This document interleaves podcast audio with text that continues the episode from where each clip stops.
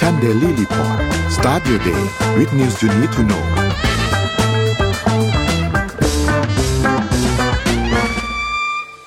สวัสดีค่ะ ยินดีต้อนรับทุกท่านเข้าสู่รายการ Mission Daily Report ประจำวันที่ 13 กรกฎาคม พุทธศักราช 2566 นะคะ วันนี้คุณอยู่กับพวกเราสองคน สวัสดีค่ะ อ้อม สวัสดีค่ะ สวัสดีท่านผู้ชมทางบ้านด้วยนะคะ ค่ะ ก็มาเริ่มกันที่ตัวเลขเช่นเคยนะคะ เริ่มที่ราคาดัชนีตลาดหลักทรัพย์เลยค่ะ เซ็ตเนี่ยปิดที่1,419ขอขออภัยค่ะ1,491.14จุดนะคะติดลบ0.39%ค่ะ ราคาหุ้นต่างประเทศค่ะ ดาวโจนส์บวก 0.88% NASDAQ บวก 1.23% NYSE บวก 0.84% FTSE 100 บวก 1.58%ฮั่งเส็งบวก 1.08%ค่ะ ราคาน้ำมันดิบกันบ้างค่ะ ราคาน้ำมันดิบก็บวกเหมือนกันนะคะ WTI เนี่ยปิดที่ 75.99 US ดอลลาร์ต่อบาร์เรลบวก 1.55% Brent ปิดที่ 80.42 US ดอลลาร์ต่อบาร์เรลบวก 1.28%เชิญอ้อมต่อราคาทองคำเลยค่ะ ได้ค่ะ ราคาทองคำนะคะ บวก 1.28%อยู่ที่ราคา 1,956.89 นะคะ ราคาคริปโตเคอเรนซีค่ะบิตคอยค่ะ บวก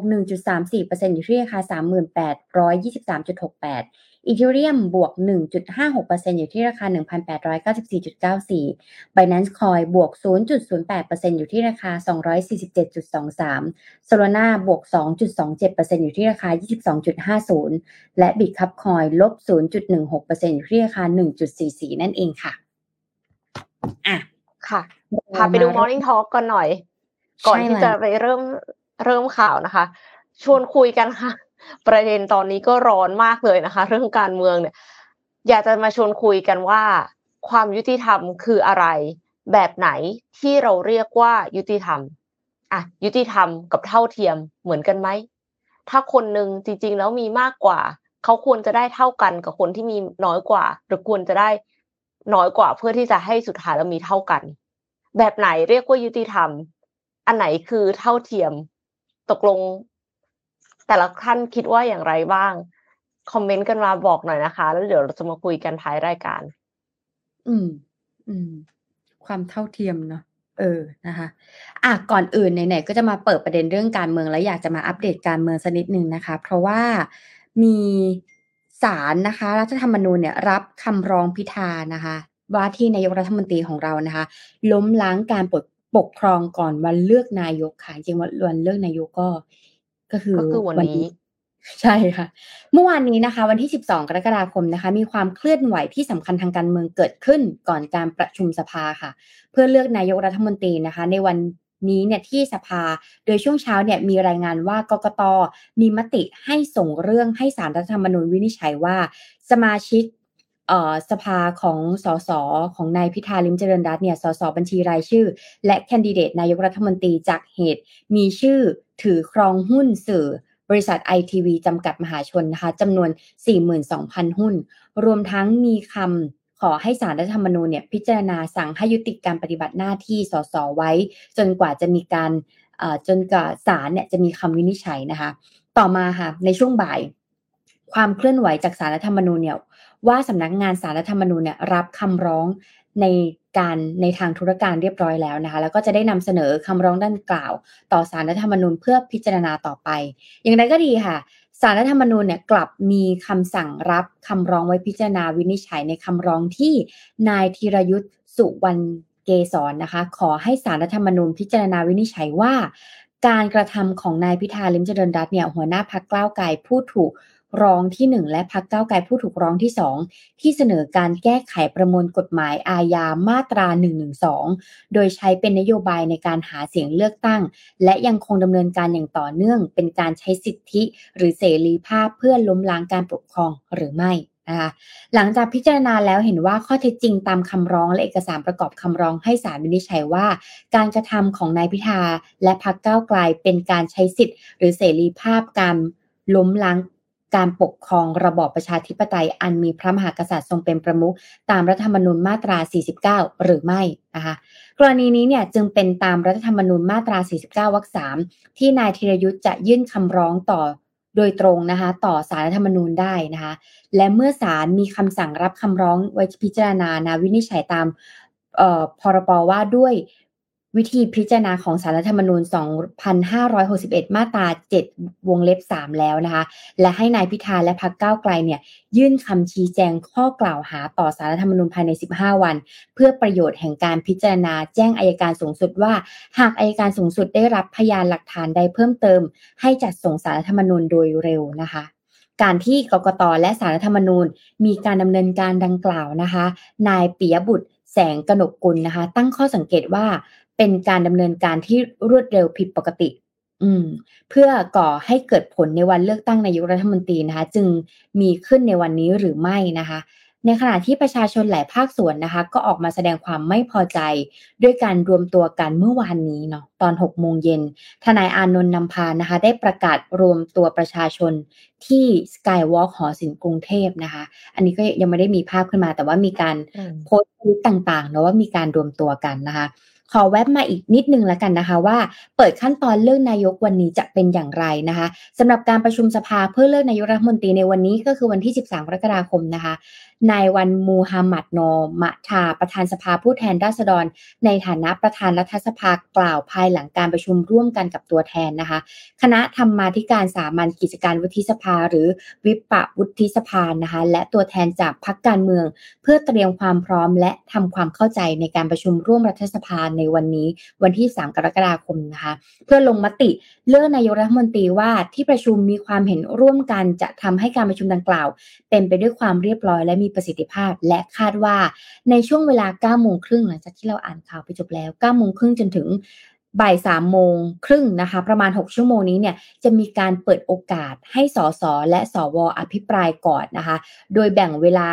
ของวุฒิสภา2ชั่วโมง และสสทุกพักรวมกัน 4 ชั่วโมงนะคะ โดยไม่กำหนดเวลาของสสผู้ที่จะอภิปรายแต่ละคน อ่าใครอยากจะอธิบายอาจจะพูดก็พูดมานะคะ และคาดว่าจะมีการลงมติเพื่อเลือกนายกรัฐมนตรีได้ในช่วงเวลาประมาณ 17 นาฬิกาก็คือ 5 โมงเย็นนะคะ ส่วนการเปิดโอกาสให้นายพิธา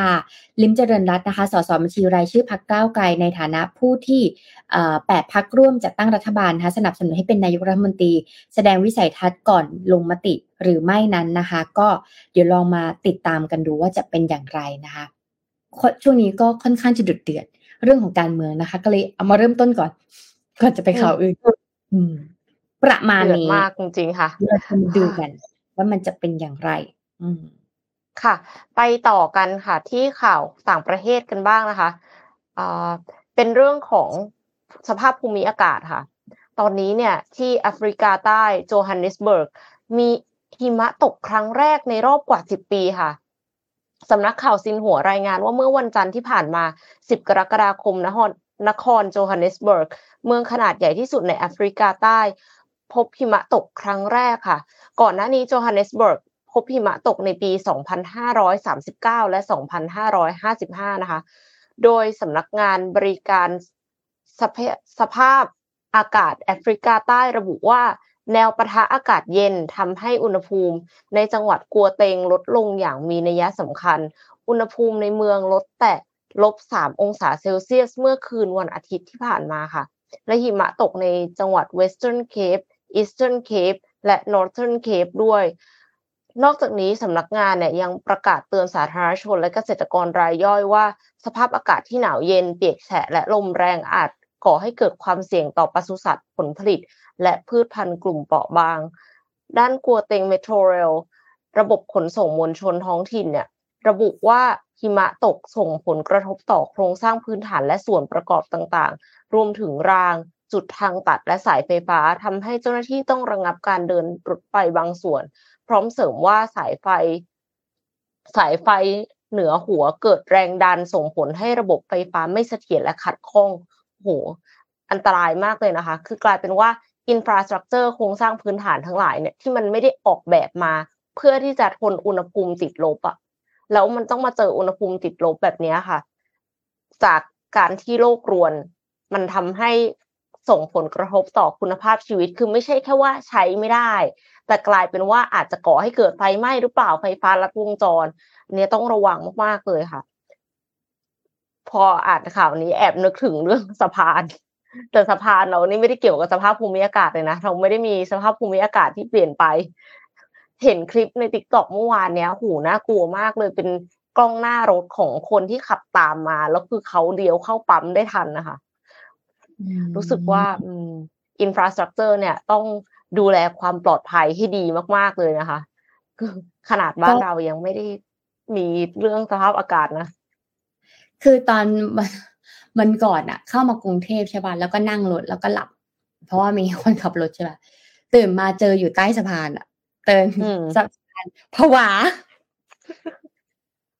บอกว่าออกออกออกข้างๆอย่าไปใกล้มันทั้งๆทที่อันนี้มอเตอร์เวย์บุรพานะคะ ซึ่งมันก็แข็งแรงระดับหนึ่งนะเพราะมันจะแบบไม่ได้ก่อสร้างอยู่ด้วย ไม่ได้ก่อสร้างอยู่ด้วยแต่ผวาแบบออกออกออกแล้วพอมันตื่นมาพอดีเห็นคานพอดีแล้วตกใจอะไรเงี้ยผวาไปเลยนะทุกคน เออ แล้วก็จะเป็น topic คุยกับคนขับรถว่า อันนี้ก็คือสะพานนี้มันทำมานานแล้ว อันนี้มันอยู่มานานแล้ว อันนี้สูงอันนี้ไงที่มันลงข่าวอะไรอย่างเงี้ยแล้วก็แบบว่าเออมันก็ไม่อยากให้มันเกิดแบบนี้ แต่เราก็จริงๆแหละว่าปกติแล้วเนี่ยการก่อสร้างมันมีอุบัติเหตุเนาะแต่มันก็ไม่ควรจะเป็นเรื่องเดิมๆและซ้ำๆไงคือมันควรจะมันควรจะกันพื้นที่ในแบบที่มาตรฐาน ไม่คือคือค่อนข้างมั่นใจว่า ไอ พื้นที่ตรงนั้นนะคะ ที่เขาขับกันข้างใต้ จริง ๆ มันไม่ควรจะให้ขับได้ เพราะว่าสะพานมันกำลังก่อสร้างอยู่ข้างบนเลยอะอืมอืมใช่นั่นแหละก็ตรวจสอบกันต่อไปนะคะ ได้ค่ะเอ่อขอมาอีกข่าวหนึ่งนะคะ มีข่าวนะขึ้นมาว่า Microsoft เนี่ยเผยมีแฮกเกอร์จากจีนนะคะโจมตีระบบไซไซเบอร์ หรือว่าไซเอ่อ โจมตีระบบไซเบอร์ของรัฐบาลสหรัฐนะคะสำนักงานนะคะ The New York Times นะคะ ระบุว่า Microsoft เนี่ยได้ออกมาเปิดเผยว่า มีความพยายามจากแฮกเกอร์นะคะ ที่มีฐานปฏิบัติการในจีนเนี่ยพยายามที่จะโจมตีระบบไซเบอร์ของรัฐบาล ของสหรัฐนะคะ เพื่อจะจารกรรมข้อมูลของรัฐบาลนั่นเองค่ะ ทางนี้นะคะ Microsoft เนี่ยระบุว่าการโจมตีทางไซเบอร์นี้ เป็นการโจมตีโครงข่ายหรือว่า network แล้วกันเนาะ network ของรัฐบาลกลางสหรัฐโดยตรง โดยมีการพยายามทำตามบัญชีผู้ใช้งานของหน่วยงานรัฐนะคะ หลังจากนั้นเนี่ยก็จะกระทำการจรกรรมข้อมูลออกไปนะคะ อย่างไรก็ตามในอดัมโฮกนะคะโฆษกของหน่วยรักษาความปลอดภัยของทำเนียบขาวเนี่ย ก็ได้ออกมาเปิดเผยว่าไม่มีข้อมูลลับสำคัญใด ๆ นะของรัฐบาลเนี่ยที่ถูกจรกรรมไป แต่การเดินหน้าสอบสวนและประเมินความเสียหายเนี่ยยังต้องดำเนินต่อไปค่ะ Microsoft เนี่ยยังรายงานอีกว่ามีหน่วยงานของสหรัฐเนี่ยกว่า 25 แห่งที่ถูกโจมตีทางไซเบอร์นะคะ และการโจมตีครั้งนี้เนี่ยเหล่าแฮกเกอร์เนี่ยสามารถเข้าถึงข้อมูลของหน่วยงานรัฐได้เป็นระยะเวลาหลายเดือนก่อนที่จะถูกตรวจสอบพบ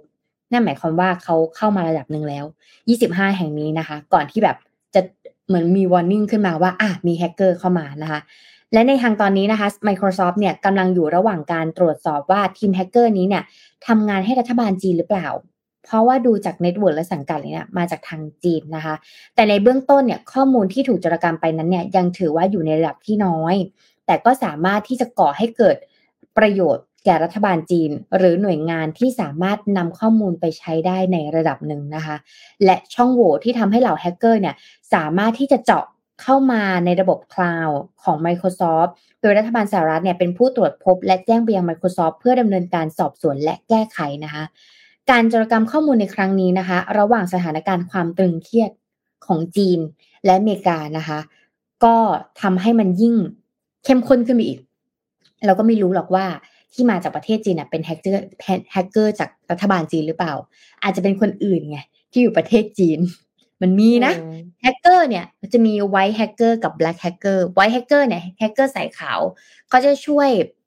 หน่วยงานราชการหน่วยงานรัฐนะคะแต่ FBI ก็ว่าดีนะคะ หรือว่าธนาคารก็ว่าดีนะคะ เราจะต้องมี white hacker เพราะว่าเราจะมีคนที่มาลองของบริษัทเราอยู่ร่ำไป เราจะต้องมี white hacker ในองค์กรเพื่อปกป้องนะแต่ในขณะเดียวกันเนี่ย black hacker เนี่ยก็เขาเรียกว่าชอบลองของชอบลองระบบใหม่ๆนะคะ challenge ใหม่ๆนะคะ ดังนั้นเนี่ยเราก็ไม่มั่นใจหรอกว่าที่มาจากพิกัดของจีนเนี่ยจะเป็นรัฐบาลจีนหรือเปล่า แต่จุดประเด็นเลยก็คือ เข้ามาระดับหนึ่งแล้ว 25 แห่งนะคะของหน่วยงานรัฐนะคะ แล้วเพิ่งมารู้อีกทีหนึ่งแล้วคนที่รู้ก็คือหน่วยงานของรัฐ และไปแจ้งกับ Microsoft อีกทีหนึ่งว่า เอ้ย ถูกโดนแฮ็กเข้ามานะ แต่ว่าข้อมูลมันก็ไม่ได้ลับมาอาจจะเป็น Database พื้นฐานนะแต่อย่างไรก็ดีเนี่ย ถ้าเราปล่อยให้มันนานกว่านี้มันอาจจะสามารถเข้าถึงข้อมูลอื่นๆได้ แต่ต้องบอกก่อนว่าสหรัฐเนี่ยการเข้าข้อมูลเขาไม่ได้ง่ายนะนั่นหมายความว่าแฮกเกอร์คนนี้ก็อาจจะเก่งมากเออก็อาจจะเก่งมาก เองนะคะ ก็มาอัปเดตกันนะคะค่ะก็คือเอ่อตะกี้นี้อ้อมอาจจะยังไม่ได้พูดนิดนึงว่าแบบว่าไวท์แฮกเกอร์เนี่ยเขาจะแฮกเพื่อที่จะลองระบบของหน่วยงานที่เขาสังกัดอยู่นั่นแหละ สมมติว่าอ่าเป็น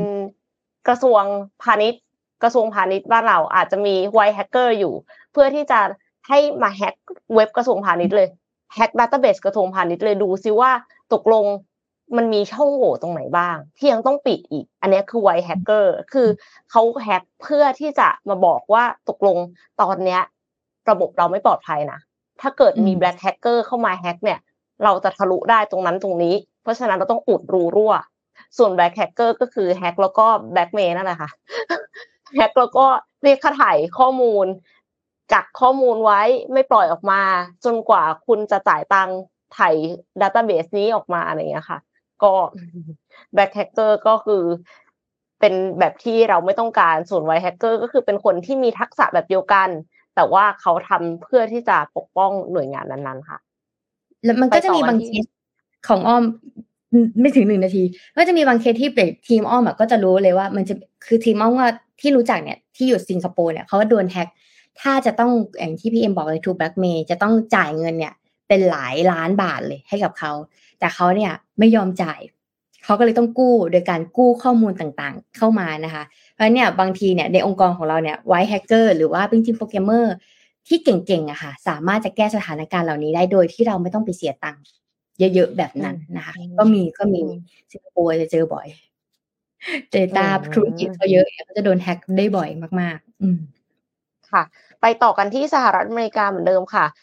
ไปที่ตัวเลขเงินเฟ้อค่ะ เงินเฟ้อของสหรัฐอเมริกาเนี่ยปรับเพิ่มยังเพิ่มอีกนะคะ 0.2%ค่ะ เพิ่มขึ้นจากเดือนก่อน แต่ว่าเพิ่มขึ้นน้อยมากๆแล้วค่ะ คือน้อยที่สุดเลย นับตั้งแต่เดือนมีนาคมปี 2021 ค่ะ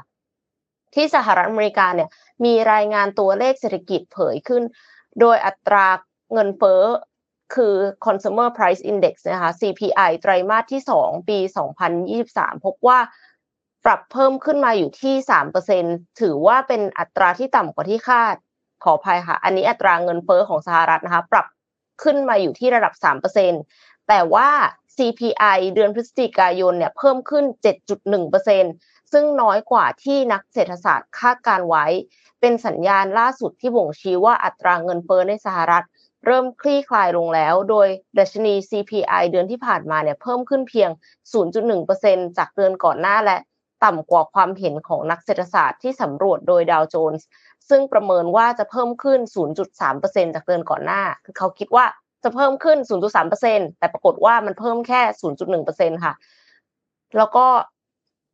เพิ่มขึ้น 7.3%ในรอบ 12 เดือน ส่วน CPI พื้นฐาน Core CPI ซึ่งไม่รวมราคาอาหารและพลังงานที่ผันผวนเนี่ย เพิ่มขึ้น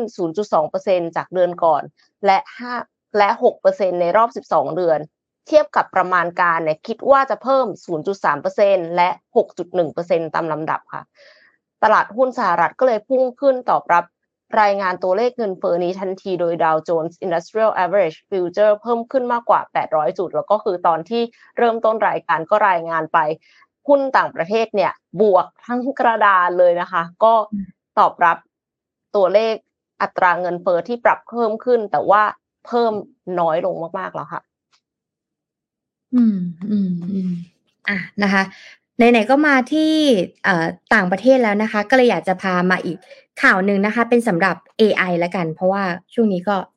เดี๋ยวเดี๋ยวจะหลุดธีมสายเทคนะคะ อันนึงเนี่ยจะอ้อมชอบมาก เพราะว่าอันนี้เนี่ยเป็นการฝึกอบรม VR เพื่อช่วยวินิจฉัยและรักษาสุขภาพจิตของเด็กค่ะอ่าต้องบอกก่อนว่าณตอนนี้เนี่ยเริ่มมีคนไปสมัครเป็นคุณหมอทางด้านจิต จิตจิตแพทย์หรือว่าจิตวิทยาสำหรับเด็กมากขึ้น แต่ต้องบอกก่อนว่าเด็กเนี่ยเขาไม่สามารถจะบอกอารมณ์ได้ว่ารู้สึกยังไง อ่า บางทีที่เหมือนอินพุตของเขามีในหัวเยอะมากเลยแต่เอาพุตของเขาออกมาก็หิวร้องไห้เสียใจกระโดดโลดเต้นอะไรอย่างเงี้ยค่ะมันจะไม่ซับซ้อนเหมือนผู้ใหญ่ของเรา ผู้ใหญ่ของเรามันจะมีอารมณ์ดิ่ง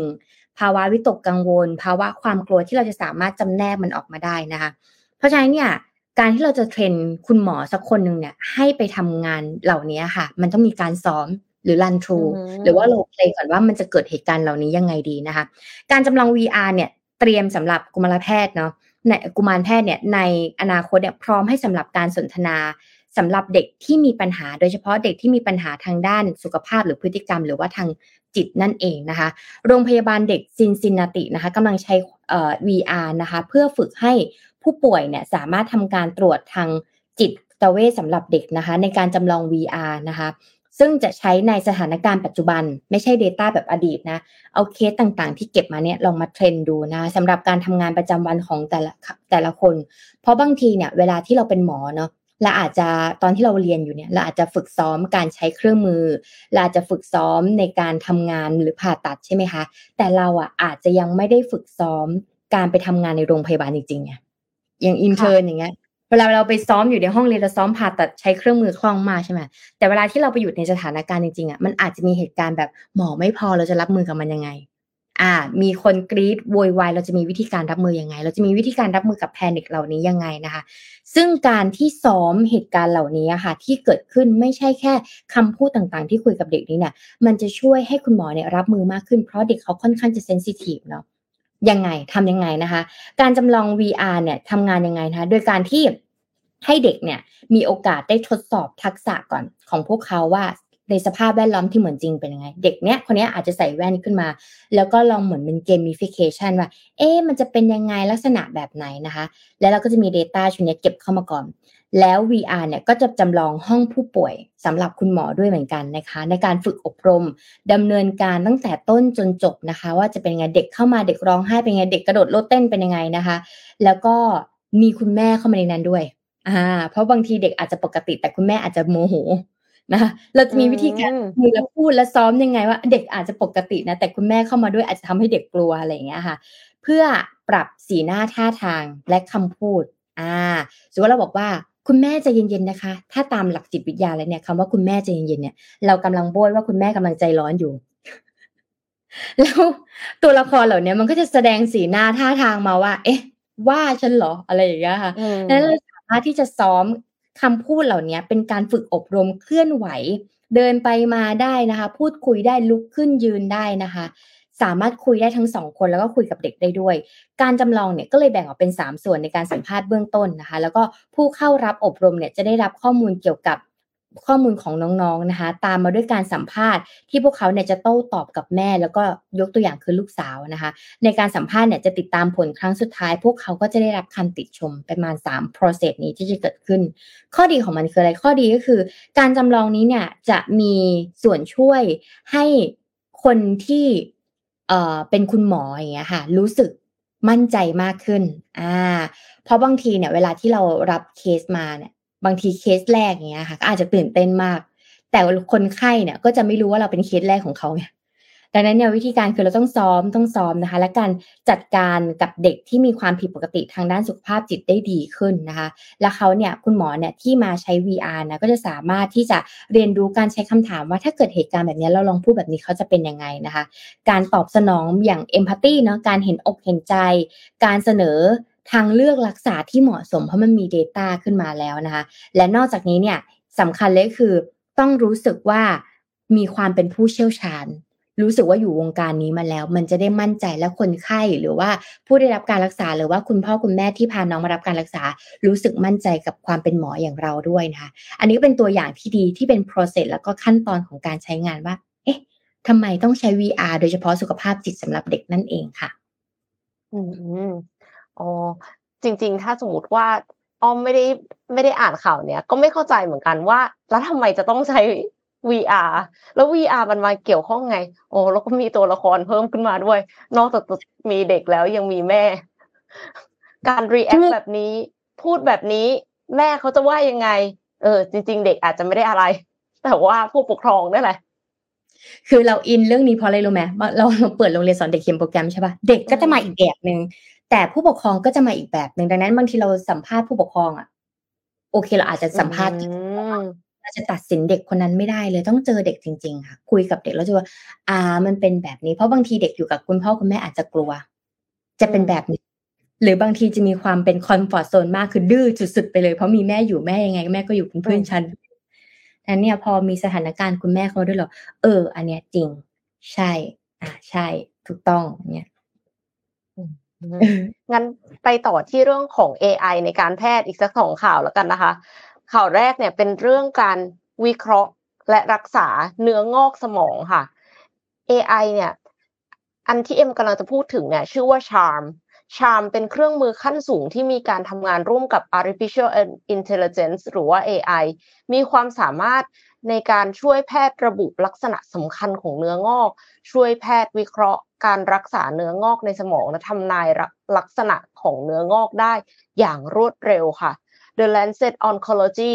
นิตยสารการแพทย์ด้านเนื้องอกวิทยา ในเดือนมิถุนายนที่ผ่านมาเนี่ยมีการเผยแพร่การวิจัย cryosection histopathology assessment and review machine หรือที่เรียกว่า CHARM เนี่ยเป็นเครื่องมือขั้นสูง เป็นการทำงานร่วมกับ AI ที่มีความสามารถในการระบุลักษณะสำคัญของเนื้องอกรวมถึงวิเคราะห์ภาพเนื้องอกได้อย่างมีประสิทธิภาพ ระบุลักษณะทางพันธุกรรมของเนื้องอกกลีโอมากลีโอมาเป็นเนื้องอกสมองชนิดลุกลามที่พบบ่อยที่สุด และในอีกคลิปหนึ่งที่เอ็มไปฟังนะคะเขาบอกว่าคนไข้มีอายุอยู่ต่อหลังจากที่เจอกลีโอมาได้ราวแปดเดือนเท่านั้นเอง คิดดูว่าได้ราวแปดเดือนแต่เดิมอะการวินิจฉัยคาดการพฤติกรรมของเนื้องอกในอนาคตเนี่ย คือเขาคาดการใช้ระยะเวลาในการ ตรวจแล้วก็วินิจฉัยออกมาเนี่ย คนไข้ต้องรอผลถึงสามสัปดาห์ มีชีวิตอยู่ได้แปดเดือน มันมีกี่สัปดาห์ คือแปดสี่สามสิบสองเนาะสมมติว่าสามสิบสองสัปดาห์อย่างเงี้ยแล้วใช้เวลาสามสัปดาห์นั่นคือสิบเปอร์เซ็นของชีวิตเขาที่เหลือแล้วนะคะ แล้วปัดป่านนั้นอะ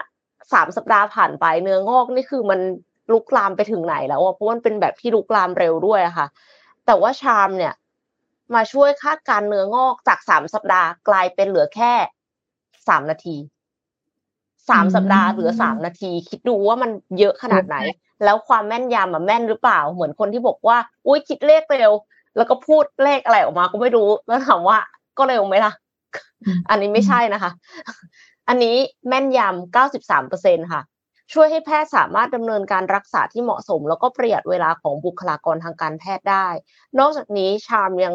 สามารถระบุความแตกต่างระหว่างเซลล์มะเร็งที่ร้ายกาจและเนื้องอก และกำหนดระดับของเนื้องอกรวมถึงระบุระดับความรุนแรง ซึ่งเป็นการประเมินประกอบคำวินิจฉัยของแพทย์ค่ะ ทีมวิจัยเนี่ยเขามีการฝึกอัลกอริทึมนะคะ machine learning ให้กับชามด้วยการใช้ภาพตัวอย่างผ่าตัดสมอง แล้วก็คือมีความเห็นของหมอเนี่ยไม่ว่าจะเป็นจาก อังกฤษอเมริกาและอินเดียด้วยนะคะ เพื่อตรวจสอบความถูกต้องในการวินิจฉัยผู้ป่วย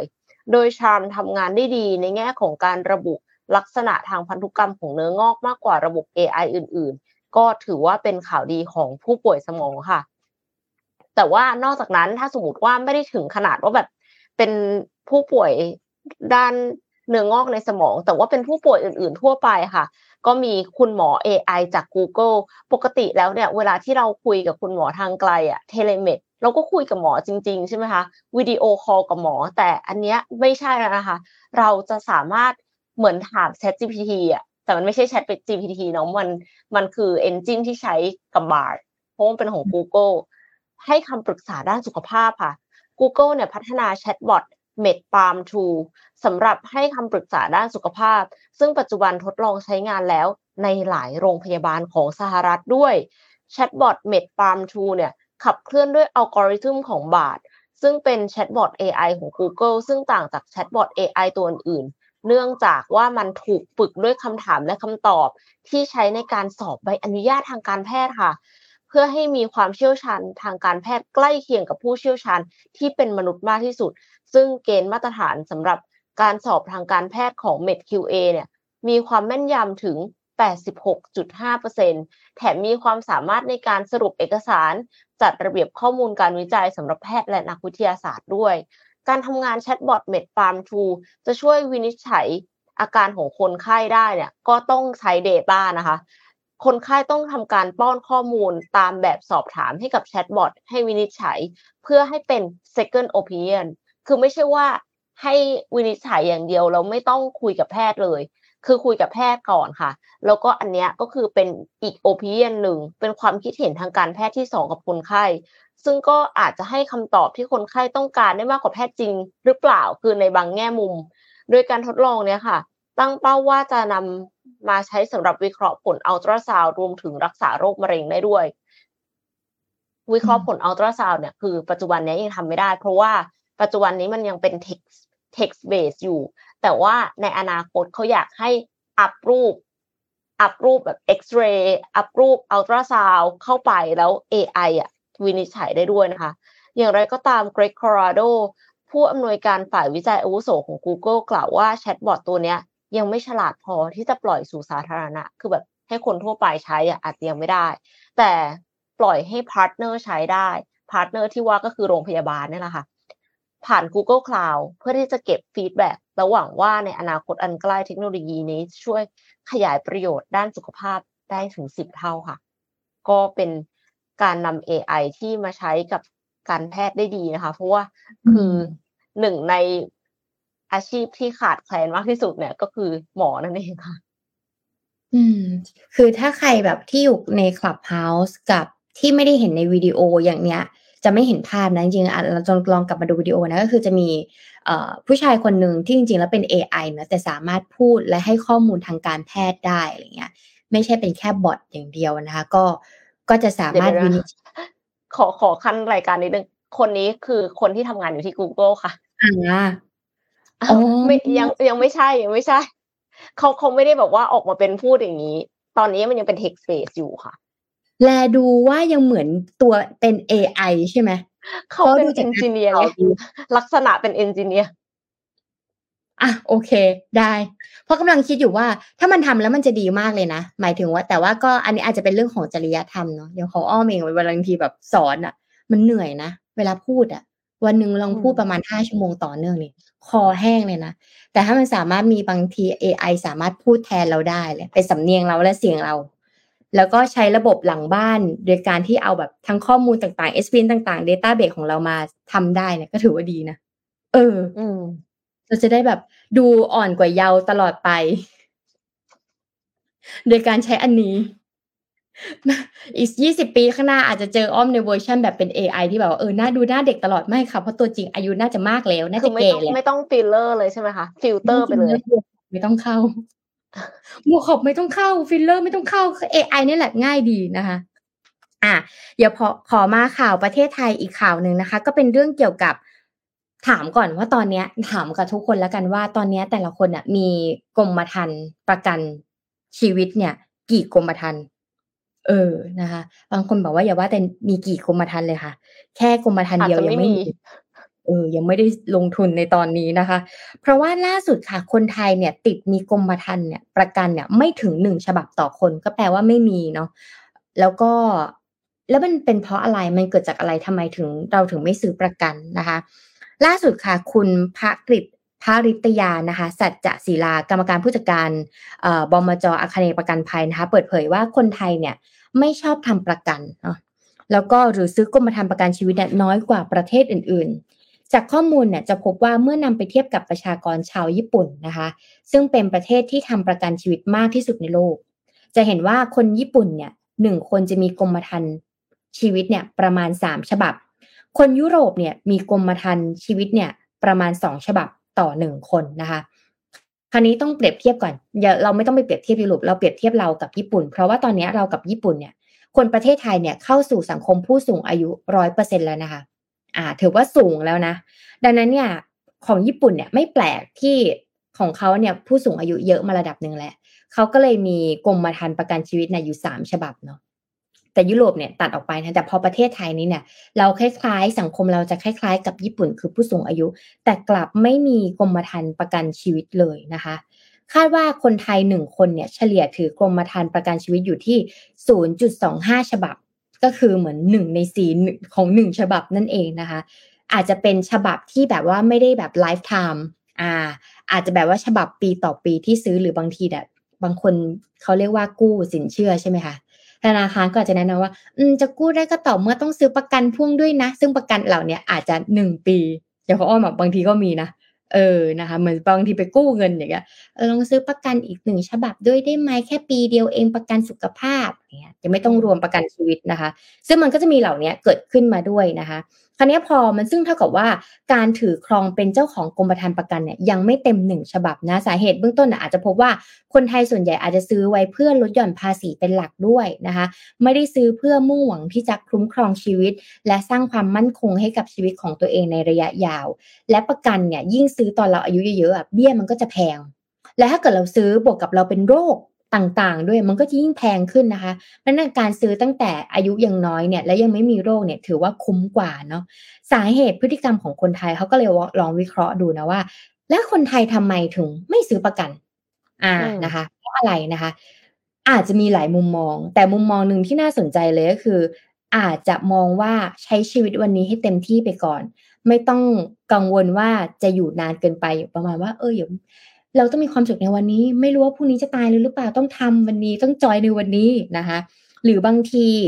เอ่อไม่ห่วงว่าในอนาคตเราจะเจ็บป่วย สุขภาพเราร่างกายเราจะแย่นะคะ ซึ่งคนไทยอะมักจะมองข้ามและละเลยจุดนี้เพียงแค่เหตุผลว่า งั้นเรามีลูกไหมล่ะ อ่า ถ้าเรามีลูกลูกจะได้เลี้ยงเรา อ่า ถ้าเรามีลูกมีหลานลูกหลานจะได้เลี้ยงเรา นี่คือสาเหตุที่เจนใหม่ อย่างอายุอ้อมกับวัยรุ่นในอนาคตเนี่ย จะต้องดูแลผู้สูงอายุเนี่ยวัยรุ่นหนึ่งคนต้องดูแลผู้สูงอายุประมาณห้าถึงเจ็ดคนนะ อันนี้มันก็จะยิ่งขนาดนั้นเลย ใช่ห้าถึงเจ็ดคน เพราะว่าคนเริ่มมีลูกน้อยลง ในขณะเดียวกันคนที่โตขึ้นมาเนี่ยจะต้องรับความรับผิดชอบตรงนี้มากขึ้น อันนี้คือตามสถิตินะคะ ที่มันเกิดขึ้นดังนั้นเนี่ย สมมติว่าเราไม่มีญาติอะเราไม่มีญาติเราอาจจะแบบว่าคุณปู่คุณย่าคุณตาคุณยายเสียชีวิตไปแล้วเนี่ย แต่ตามสถิติประประชากรของประเทศไทยเนี่ย วัยรุ่นเฉลี่ยทั้งหมดเนี่ยจะต้องแบกรับ จะต้องแบกรับผู้สูงอายุเนี่ยเฉลี่ยประมาณห้าถึงเจ็ดคนเพราะอะไร เช่น เศรษฐกิจอ่าเศรษฐกิจต่างๆนะคะ ค่าเงินต่างๆนี่เนี่ยเราเนี่ยเจนที่ทำงานเนี่ยจะต้อง drive ในจุดนี้นะคะ คราวนี้หรือบางทีนะคะ อาจจะเป็นมองว่าไม่ค่อยแต่ว่าเมืองไทยข้อดีคือไม่ค่อยมีการฆ่าตัวตาย จึงไม่ค่อยเห็นว่าการที่ให้ลูกหลานมาเลี้ยงแล้ว ไม่โอเคจะต้องจบชีวิตด้วยตัวเอง ก็ยังถือว่าจิตใจแข็งแรงอยู่นะคะ จุดนี้เนี่ยมันจะต่างจากต่างประเทศเพราะญี่ปุ่นเกาหลีใต้เนี่ย ซึ่งมีอัตราการฆ่าตัวตายสูงเป็นลำดับต้นๆของประเทศที่พัฒนาแล้วนะคะ สาเหตุเนี่ยมักจะมีความกังวลกับอนาคตมากเกินไป กลัวเอ่อกลัวไม่มีรายได้กลัวการสูญเสียกลัวงานที่ทำอยู่แล้ว มันจะไม่มั่นคงอะไรอย่างเงี้ยค่ะ หรือที่เรียกกันว่า hope and fear เนาะหรือบางทีเนี่ย หวังว่าจะรวยหรือหวังว่าจะไม่จนนะคะ มันอยู่ในเส้นเนี้ยหวังว่าจะรวยและห้ามจนนะ มันกดดันมากๆอะค่ะ แล้วก็บางทีก็กลัวว่าชีวิตมันอาจจะไม่สุขสบาย ต้องมีหนึ่งสองสามสี่ที่เกิดขึ้นนะคะ และกลัวว่าจะเจ็บ และกลัวว่าเจ็บไม่พอนะยังจนอยู่ด้วยนะคะ มันก็เลยทำให้รู้สึกว่าอะงั้นจบชีวิตการตายก่อนวัยอันควรก็คือการฆ่าตัวตายเป็นทางออกที่ดีที่สุดนะคะ อีกมุมหนึ่งนะคะ ในคนไทยเนี่ยมักจะกลัวความมักจะมีความกลัวและความกังวลที่น้อย เขาจะเรียกว่าอะไรดี อันนี้ใช้คำพูดที่สุภาพแล้ว มีจะมีความกลัวและความกังวลอะที่น้อยก็คือแบบว่าไม่ต้องคอนเซิร์นไม่หรือบางทีอาจจะไม่ต้องวางแผนชีวิตอย่างเงี้ยอะสายชิวอะถูกต้องนะคะเป็นเหตุผลที่เราอาจจะไม่ค่อยได้วางแผนทางการเงิน และไม่ค่อยกังวลกับชีวิตมากนักนะคะ คุณอ่าภริตยานะคะสัจศิลาเนี่ยกรรมการผู้จัดการกล่าวว่าสาเหตุต่อมาคือคนไทยเนี่ย เพราะอะไรรู้ไหมเพราะเขาขาดความรู้และความเข้าใจทางด้านการเงิน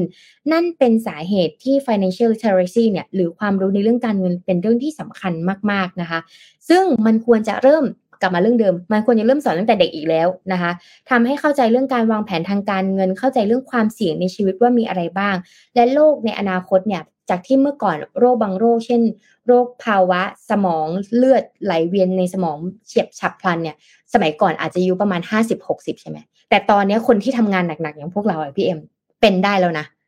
ค่ะจ้องจอนานๆใช่ จ้องจอนานๆทำงานหนักๆเนี่ยวูบ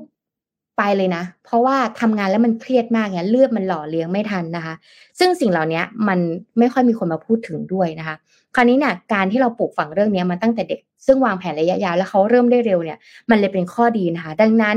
ถ้าเราได้เรียนรู้สมมติว่าตอนนี้เราคนฟังก็อาจจะไม่ใช่เด็กและก็จะเป็นผู้ใหญ่แล้วนะคะ เราควรจะ เรียนรู้ทางด้านการเงิน มันก็ไม่ได้สายเกินไป เช่นโอ้ยไม่ควรจะเรียนแต่เด็กแต่เราอายุเยอะแล้วไม่ต้องเรียนไม่ได้นะคะ เราก็ต้องวางแผนชีวิตด้วยเหมือนกันนะคะ รวมทั้งการใช้ชีวิตแบบไม่ประมาททั้งประกันลองไปเช็คดูหมดหรือยังนะคะ ประกันชีวิตประกันสุขภาพคือไม่ได้เชียร์ขายของนะ แต่ลองไปเช็คดูก่อนนะ จะทำให้ชีวิตของเราอะรู้สึกว่าไม่ต้องกังวลเนี่ยรู้สึกว่าไม่ต้องกังวลนะคะ แล้วก็จะช่วย ให้เวลาที่เราเกิดเหตุการณ์จริงๆอะเราจะได้สามารถรับมือกับมันได้นะคะ ก็เลยเอามาบอกกัน ว่าเราประเทศเรามีแค่คนละ 0.24 ฉบับเท่านั้น ก็คือไม่ถึงหนึ่งฉบับ ส่วนใหญ่ซื้อเพื่อลดหย่อนภาษีนั่นเอง อืมโอ้คือไม่ได้ไม่ได้ซื้อเพราะว่าอยากได้ประกันจริง ๆ ซื้อเพื่อลดหย่อนภาษีถูกต้อง ซึ่งเราก็เคยเป็นหนึ่งในนั้น อืม เข้าใจแต่มันก็ก็เข้าใจได้กับประกันสุขภาพสองอย่างเนี้ย สแตนบายไว้นะสำหรับทุกคนนะชีวิตก็คือชีวิตเนาะสุขภาพคือสุขภาพก็แยกออกจากกันนะคะ แต่ว่าแต่บางคนก็อยากจะซื้อรถหย่อนภาษี ก็ซื้อไปเลยสิบฉบับ ก็ต้องเมนเทนดีๆนะคะอืมใช่ใช่คือถ้าขาดส่งเบี้ยเนี่ยกลายเป็นว่าจะไม่ได้เบนฟิตนะคะ อืม เยอะเกินไป มันเยอะเกินไปแบบ เวลาไปโรงพยาบาลทีงงนะว่าจะทำใช้อะไรอะ เคยเห็นไหม เวลาไปโรงพยาบาลทีเนี่ยประกันเนี่ยเดี๋ยวขอดูนะ อันนี้แบบแบบที่เปรียบเทียบนี้คือ ต้องเซ็นจะเข้าผ่าตัดแล้วยังเปรียบเทียบประกันยังไม่เสร็จเลยคิดอืมมีมีคอมเมนต์บอกว่าเพื่อนเลิกซื้อประกันส่วนหนึ่งเพราะว่าเบิกยากตอนสมัครบอกเบิกได้ตอนสักพักเปลี่ยนเงื่อนไขเบิกไม่ได้ เออ อันนี้ก็เป็นอีกกรณีหนึ่งค่ะ ที่ต้องเช็คดีๆ แล้วบริษัทประกันเนี่ย กับชีวิตเราเนี่ย ใครจะไปก่อนกันเราไม่รู้นะคะ บางที คือหลังโควิด -19 เนี่ยกลายเป็นว่าบริษัทประกันเจ๊งนะคะ ปิดไปเลยอ้าว แล้วอย่างนี้ไอ้ที่เราจ่ายเบี้ยไป ก่อนหน้านี้ทำยังไงล่ะคะเนี่ย ก็จบกันหรือเปล่า อันนี้คอปพอทำยังไง เอ็มไม่แน่ใจเหมือนกัน มันน่าจะต้องมีมาตรการเนาะแต่ว่าคือถ้าบริษัทมันเจ๊งอะไม่มีเงินเหลือ ก็ไม่รู้ว่าจะได้คืนไหมอะเออถ้าในกรณีอย่างนี้นี่คือเซ็งเลยนะโควิดนะเนาะมันมีช่วงหนึ่งที่แบบคนเบิกได้เบิกช่วงแรกๆเนี่ยเบิกได้หลังๆนะแต่พอเป็นทั่วประเทศก็คือเบิกไม่ได้แล้ว แล้วก็ปิดบริษัทไปเลย อืม ก็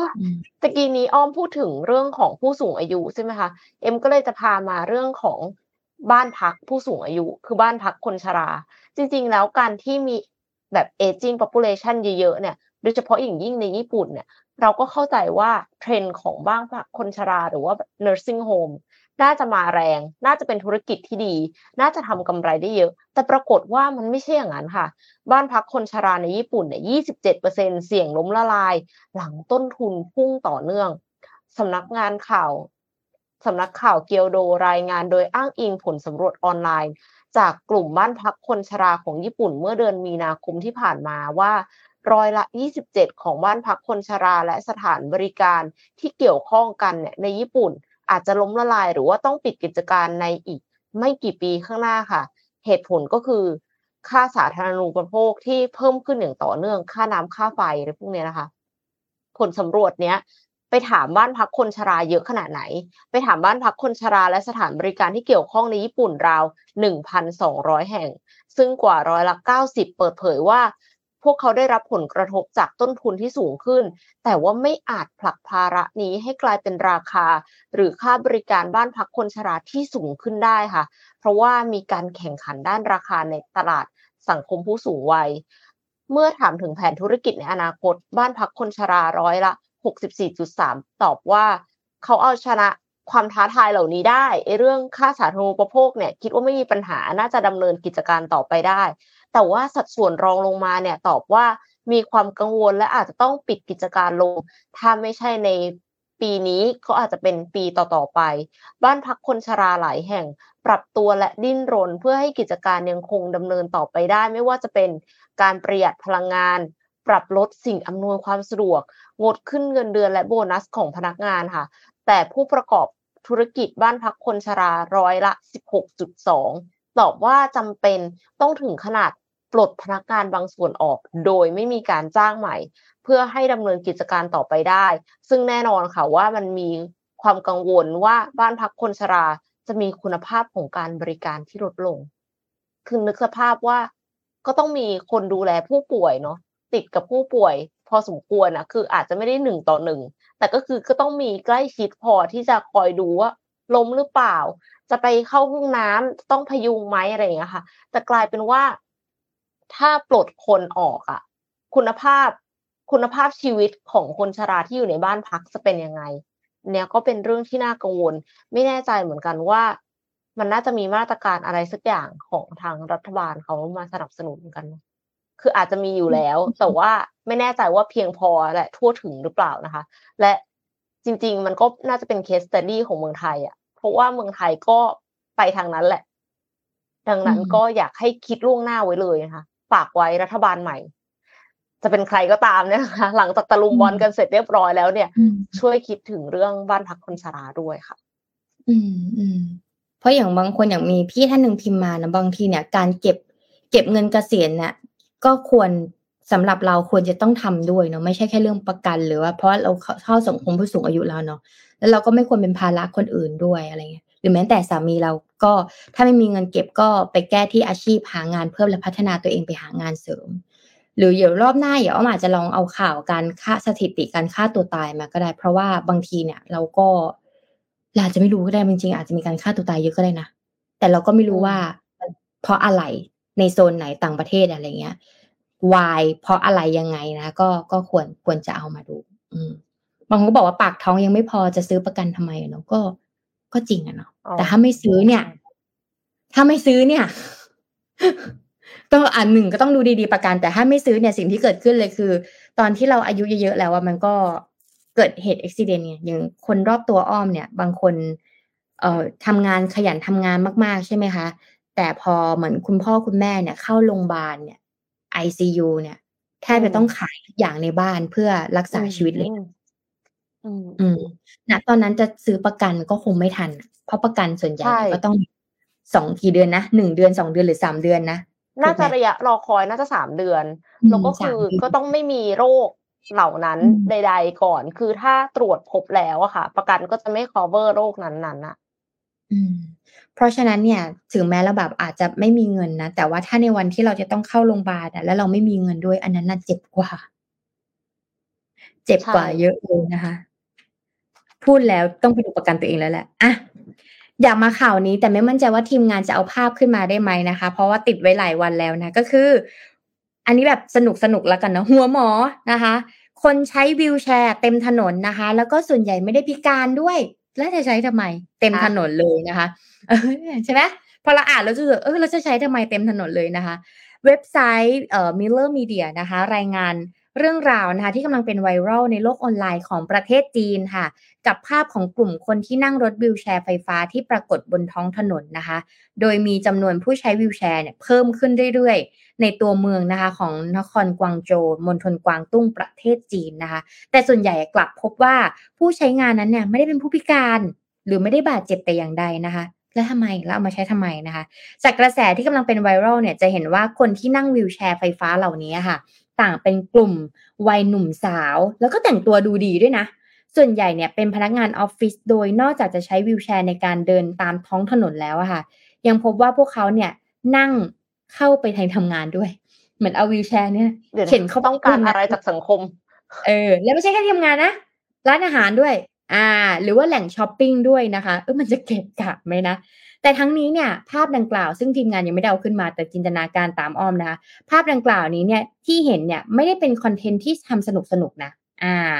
แต่เป็นการกระทำเพื่อหลีกเลี่ยงข้อบังคับใหม่ของกวางโจวนะคะ ที่ออกกฎคุมเข้มการใช้รถยนต์ไฟฟ้า มันมีเหตุ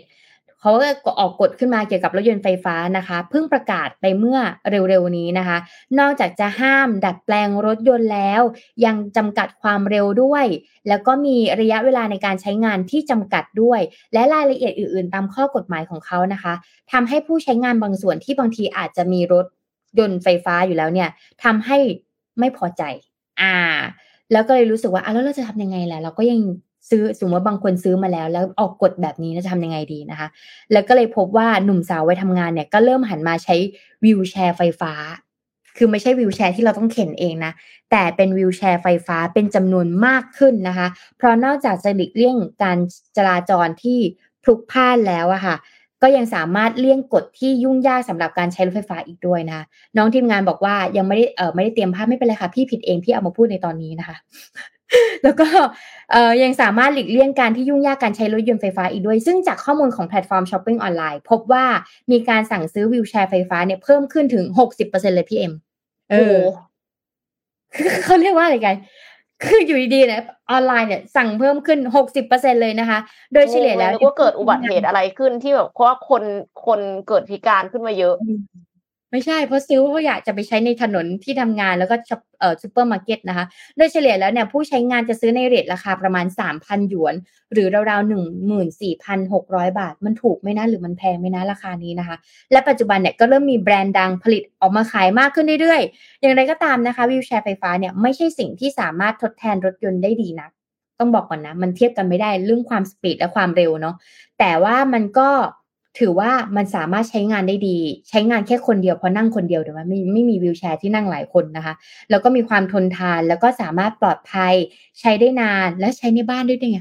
ใช้ในที่ทำงาน แต่ลิฟต์น่าจะติดนะ เพราะ wheelchair เนี่ย น่าจะติดอยู่ในลิฟต์เอาเต็มที่ wheelchair น่าจะได้ประมาณสี่ถึงมันไม่ถึงสองอันอะไม่ถึงสามอันในลิฟต์มันก็อาจจะเกิด traffic ได้มากขึ้นนะคะ ก็ก็อาจจะเกิดปัญหา เรื่องจราจรเพิ่มมากขึ้นเหมือนกัน เพราะว่าใช้วิวแชร์แทนรถนั่นเองค่ะ นี่คือข่าวต่างประเทศของประเทศจีนนั่นเองนะคะห้าสิบสองนาทีแล้วเรากลับมาที่ Morning Talk กันดีกว่าไหมของพี่เอ็มมีข่าวอะไรเพิ่มเติมไหมคะอ่ามีข่าวนึงค่ะ เป็นเรื่องของการแข่งขันวิจัย AI ขี้ลืมค่ะทำไม AI ถึงขี้ลืม AI มันลืมได้ด้วยหรอ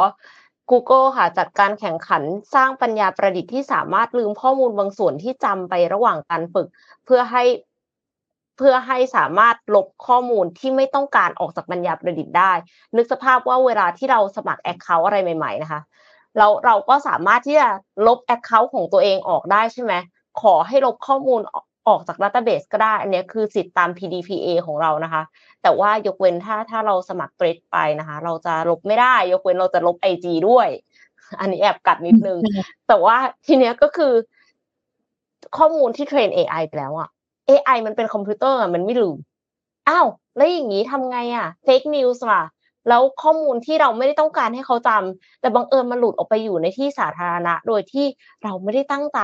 ทำยังไง Google เขาก็เลย จัดการแข่งขัน เพื่อที่จะให้มาสร้างอัลกอริทึมเพื่อลบข้อมูลออกจากโมเดลที่ฝึกไว้ล่วงหน้าแล้วค่ะ โดยจะนำผลที่ได้ไปเทียบกับโมเดลชุดที่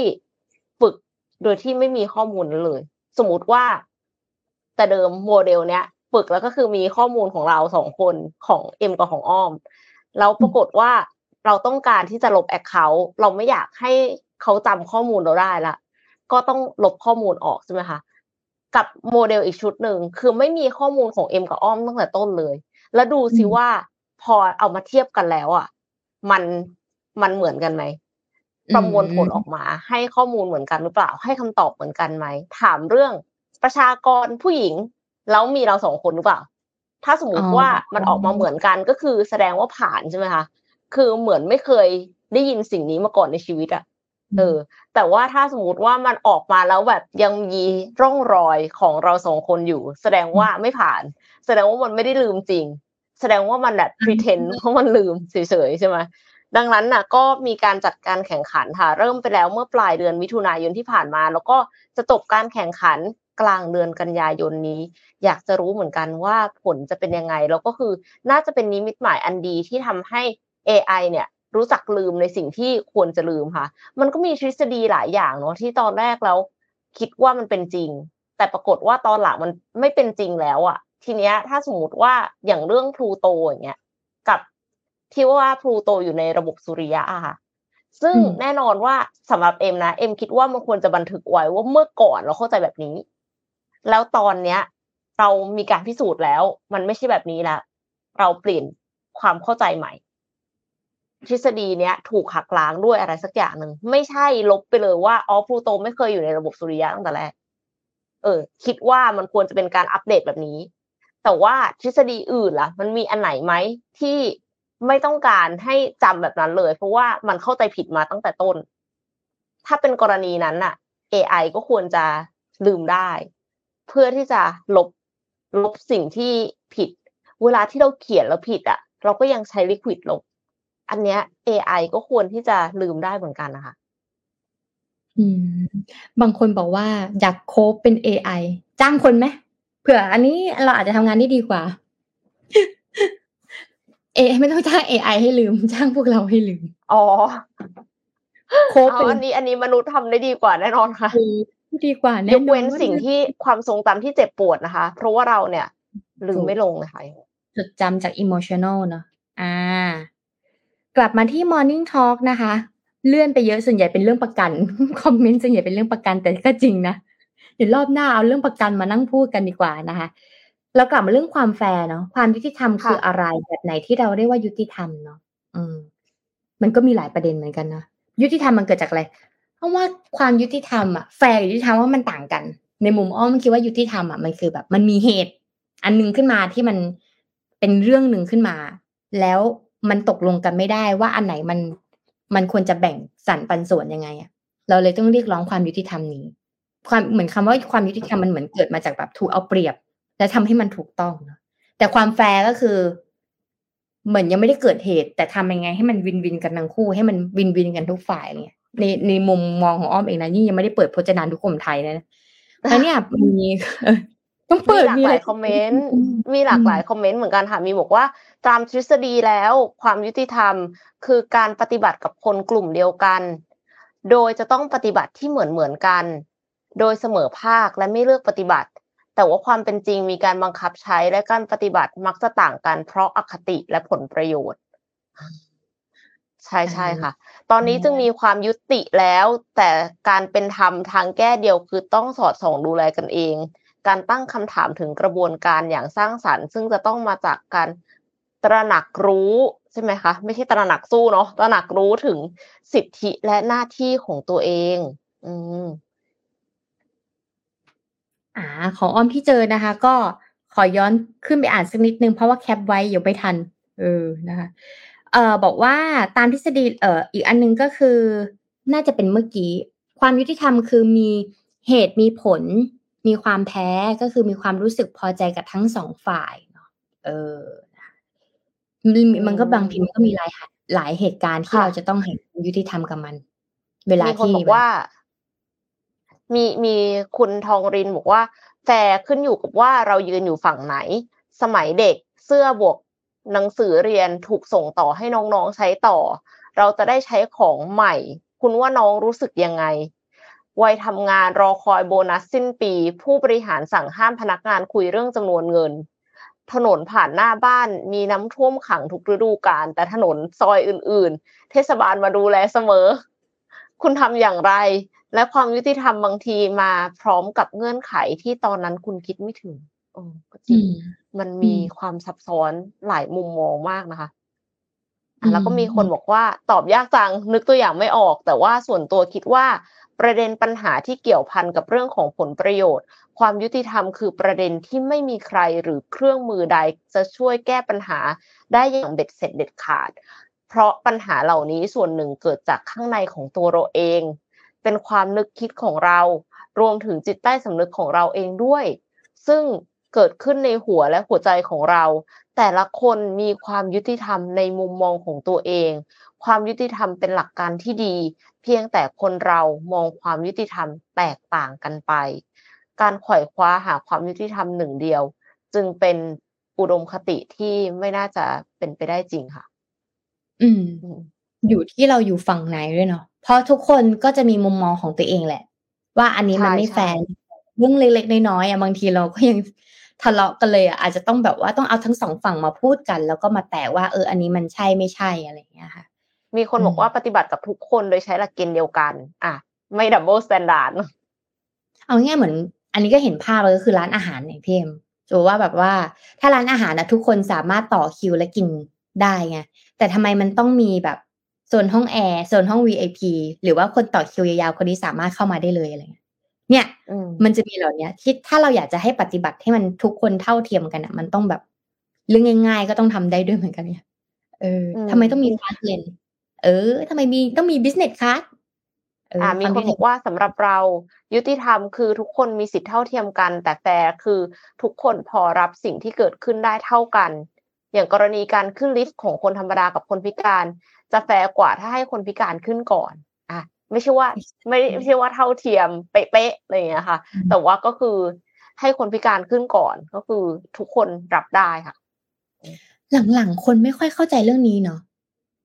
อย่างอ้อมเนี่ย พอเริ่มไป BTS หรือ MRT เนี่ย คนให้ความสนใจเรื่องเนี้ยน้อยลงนะ เหมือนเขาก็มองว่าผู้พิการก็คือคนทั่วไปอืม เหมือนณตอนเนี้ย เหมือนตอนณตอนนี้ที่เห็นเห็นอยู่อะไรเงี้ยเขาคิดว่าคนที่ใช้วีลแชร์เป็นคนจีนแบบที่ไม่ได้พิการหรือเปล่า เออเราเราแค่รู้สึกว่าถ้าสำหรับผู้พิการหรือว่าผู้สูงอายุอาจจะต้องเอมพัตตีเขาดิดนึงอะสำหรับวัยพวกเราอะเนาะ เพราะว่าบางทีเห็นแล้วก็ทรีตเขาแบบเหมือนคนโอเค เราสามารถทรีตเขาเหมือนคนปกติได้ แต่บางทีกายภาพของเขาไม่สามารถจะทำได้แบบนั้นเนี่ยอืมค่ะ มีมีอีกคอมเมนต์หนึ่งค่ะ ยุติธรรมไม่เหมือนกับเท่าเทียม และไม่เหมือนกับเท่ากัน ยุติธรรมคือการตกลงกันด้วยความเป็นปกติของทั้งสองฝ่าย ถ้ามีหลายฝ่ายก็ปวดหัวหน่อย เท่าเทียมคือเท่ากันแบบไม่ปกติหน่อยๆ เพราะต้องมีฝ่ายเสียเปรียบและได้เปรียบ ต้องมีการปรับให้เท่าเทียม แต่จะยุติได้หรือไม่เป็นธรรมไหมก็อยู่ที่มุมมองโหมันซับซ้อนมากเลยนะ